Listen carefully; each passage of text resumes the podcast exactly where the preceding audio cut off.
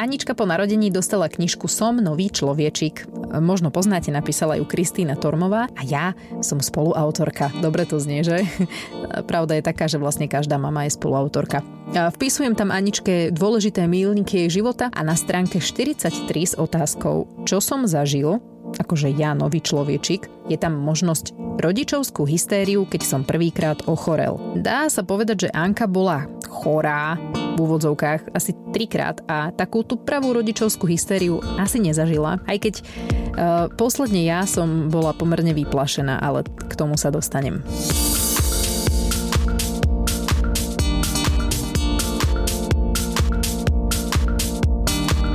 Tejto časti si aj s pediatrom Jakubom Gécom povieme viac o novorodeneckom soplíku, šiestej detskej chorobe a vrácaní, ale nie takom tom klasickom refluxovom. Takom, že keby Anka nemierila ústami do postele, tak nám ovracia zo spálne obývačku. Rozhodne to bude príjemné počúvanie. Anka sa narodila koncom júla a vonku boli všetky stupne. Keďže sme e, si nechali spraviť doma klímu, no tak sme ju používali. Samozrejme nie tak, že vonku 35 a v byte 18, ale mali sme ju pustenú.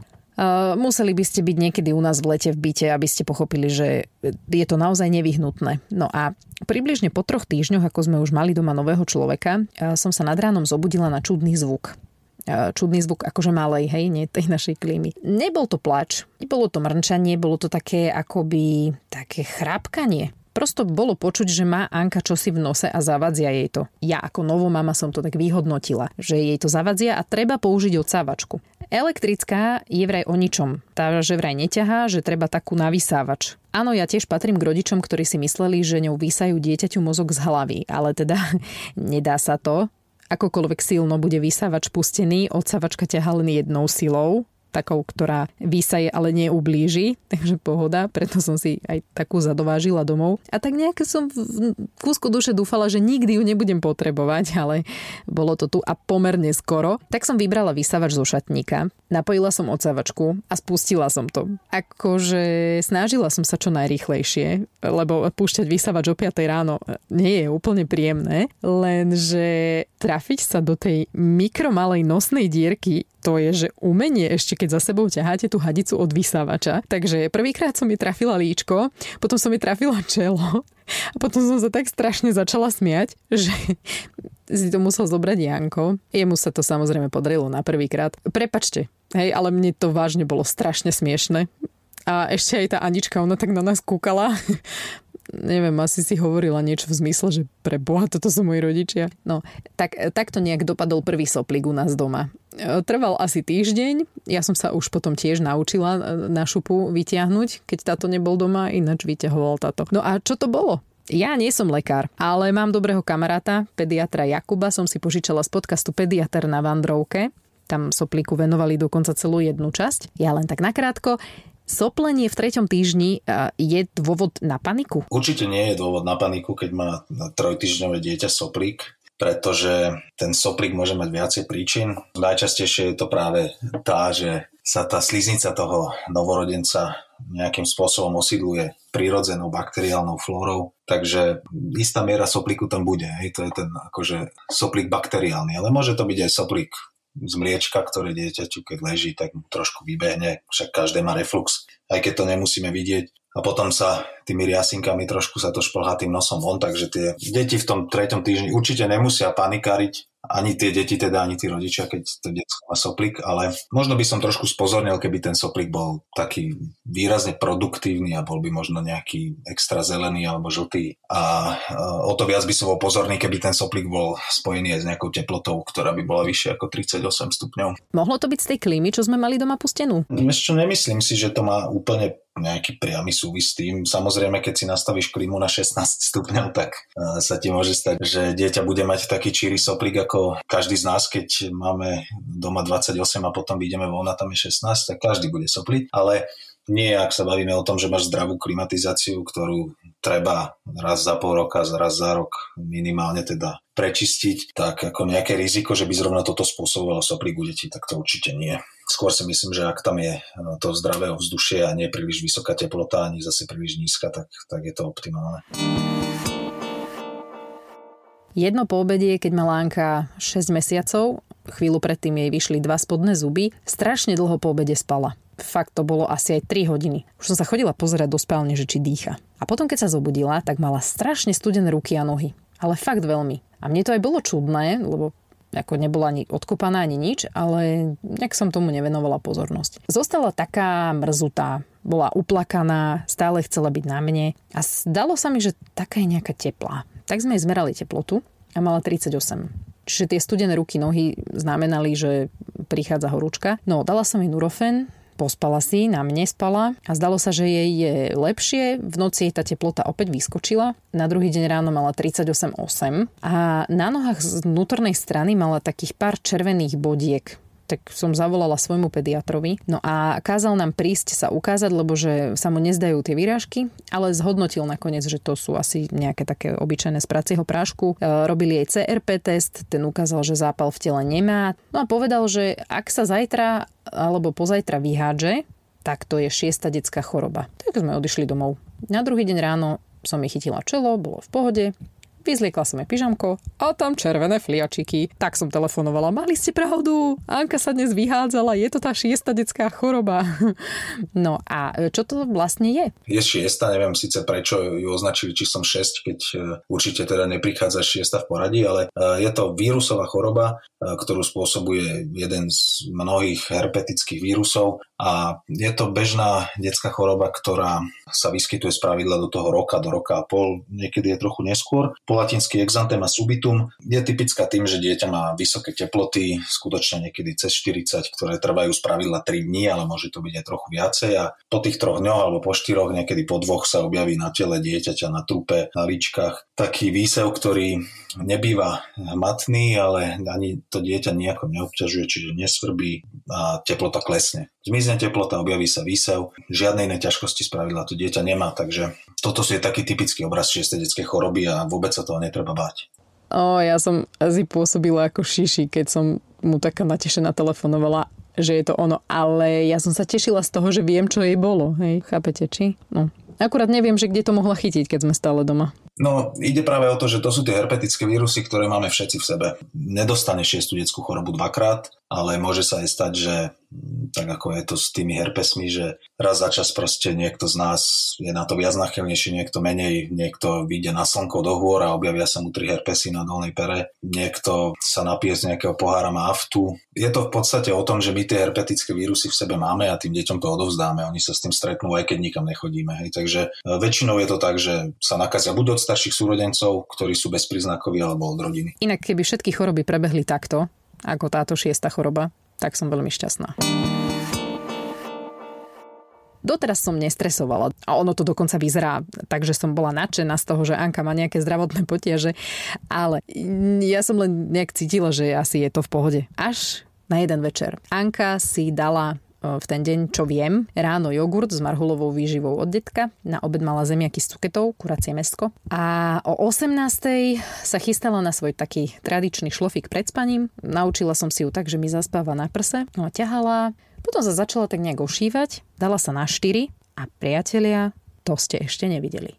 Takú tyčku hodila, ako ja na plese v Igrame, alebo igramské prasátko to bolo, neviem, to je jedno. Prosto dala to na pani. A keďže Anka nezvykla vrácať ani ako bábetkou, tak ma to pomerne vyplašilo.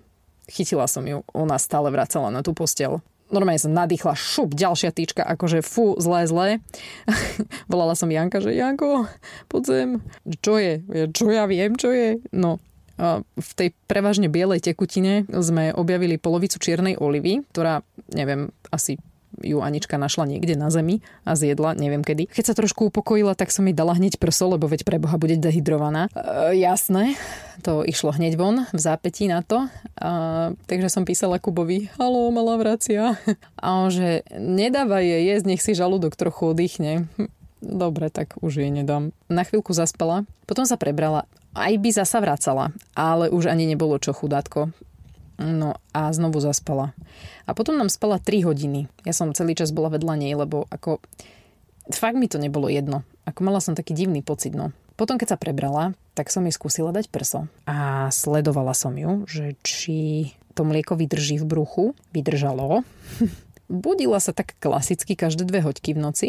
Trochu si dala, zase zaspala. No a ráno, ráno nám o 6 chodila po hlavách, tak ako bežne, takže nič sa jej nestalo. Akurát jej asi teda niečo nesadlo, ale akože to bolo dramatické. Ono to je tak, že sú dva typy týchto grcacích, hej? akože to nie len deti, ale aj dospelí. Ja som tiež ten typ tohto projektílového vracača, že keď už mi má byť zle, tak, tak ono ten žalúdok je tak nastavený, že tí, čo majú taký labilnejší, tak sa dogrckajú proste, dogrckajú sa v aute, dogrckajú sa tam, dogrckajú sa hentam po nejakom minimálnom nejakom podráždení a väčšinou akože vy, vyflusnú zo seba nejaký, nejaké množstvo, ktoré nebýva príliš veľké. Ale potom sú takí, čo to vedia ustať, alebo teda si to neberú nejak moc na ťažkú váhu, alebo teda, teda ten žalúdok to vie lepšie stolerovať, ale on keď dosiahne istú kapacitu, lebo keď je napríklad, keď človek zje niečo pokazené, tak ten systém funguje tak, že to nepustí ďalej z toho žalúdka, respektíve to trávenie sa zastaví. A ten žalúdok sa hromadí, naplňa sa, lebo však do neho idú sliny. Neustále to dieťa niečo pije, niečo je, aj keď je to možno už menej, lebo cíti, že není úplne fit. No a ten žalúdok, keď sa naplní do toho svojho maxima, u týchto typov, ktoré si to takto šporia, tak potom to z nich vyletí v takom projektile a to skutočne to je,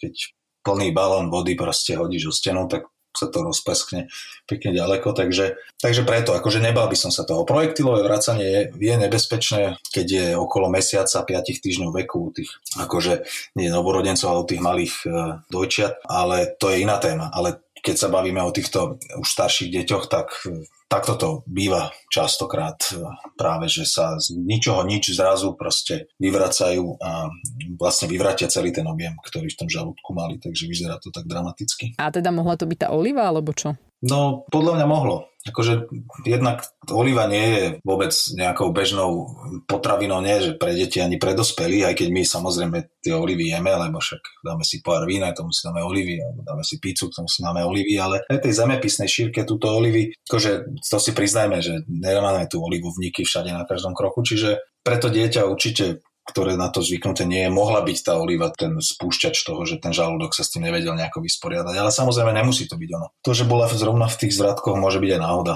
Mohla aj sadnúť aj niečo iné. Ale olivy by som jej teda nedával. My sme jej ju nedali, ona si ju našla sama. To je trapná výhovorka. To ako vyzerá, že nám sa len tak pobyte povalujú olivy po zemi. No, tak nič. Čo na to táto? Takto upozorňujem, že v tejto časti si budem opäť veľmi nezaujímavý rečník, lebo čo sa týka chorob, tak ja som taký trošku inde myslov. Pamätám si, že uh, mala, keď mala ešte možno nejaké pár týždňov, tak sople také dosť silné, ale takto akože vyťahol som vysávač a vyťahol som jej to. Však to si pamätám, že sme robili aj sestre, keď bola malá. Takže to som vedel jak, ale viem, že potom mala nejakú e, tú šiestu chorobu a to som vedel len vďaka tomu, že som musel prísť Trnavy domov, aby sme mohli ísť doktorovi. Čiže to som bol oboznámený s tým, neviem, či by som si sám od seba všimol. A potom vlastne to bolo úplne prednedávnom, to je najnovšie a to bolo vracanie a to akože tak vrácala asi 7 krát za sebou a teda hodné, šajby hodné aj teda dospelého človeka, ale neviem, no ja to nejak, nejak nemám tak, že by som to celé prežíval aj čo sa týka mojich chorob. Ja som tak nejak nastavený, že to moje telo sa vlastne chce vysporiadať sáme s tým, keď je nejaký problém a ja teda dosť tomu verím, tomu môjmu telu.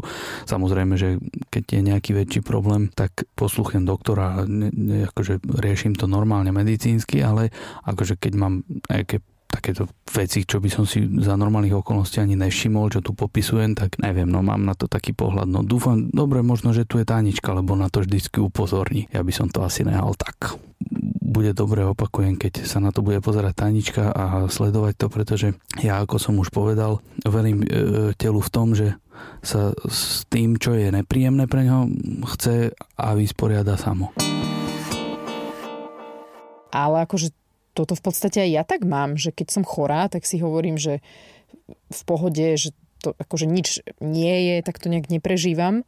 A uvedomila som si, že niečo podobné aplikujem aj pri Anke, že uh, tak nejak jasné spozorniem, že niečo sa deje a nie som s tým úplne OK, ale zároveň si tak hovorím, že dobre bude, ako nič hrozné sa nedieje, veď to zvládneš. A zatiaľ teda to tak vždy aj bolo. Našťastie. Neviem teda, čomu za to vďačiť. Asi to môže zatiaľ nechodiť do škôlky. Veď, počkaj, keď. Že? Ako by povedala Kristýna Tormová. No, spomínala som ju na začiatku, tak to ňou aj ukončím. Ďakujeme krásne za počúvanie, za zdieľanie. Ak sa vám páčime, nájdete nás na Instagrame ako Triezva mama podcast. Pediatra Jakuba nájdete v podcaste Pediatr na Vandrovke a naše ďalšie, staršie časti Triezvej mamy e, nájdete na všetkých digitálnych platformách a na podmas.sk.